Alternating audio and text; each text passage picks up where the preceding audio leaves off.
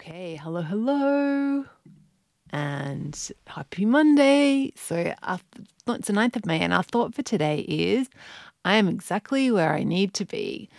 I am exactly where I need to be. And this is a thought, I have a checkered history with it, but when my first business coach introduced me to this idea, I was very resistant to it. But now I can so see the power because, you know, when we're trying to change, one of the biggest struggles is just our expectations that things should look a certain way and should be happening in a certain time frame. And when we're attached to that and we're feeling, you know, disappointed that it's not happening fast enough, it just takes us out of the moment and it takes us into this like river of misery and compare you know c- comparing ourselves to others and you know all those things all those like negative thoughts that aren't helpful and that aren't helping us like focus on the the moment and t- making the right decision in the moment.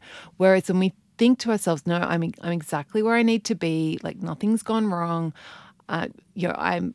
It's happening, everything's happening in the perfect amount of time, then that feels much more calm and we're like it keeps our brain out of the the you know spiral of negativity and it enables us to just stay focused on what do I need to do for this meal? What do I need to do next to to keep tracking towards my goals?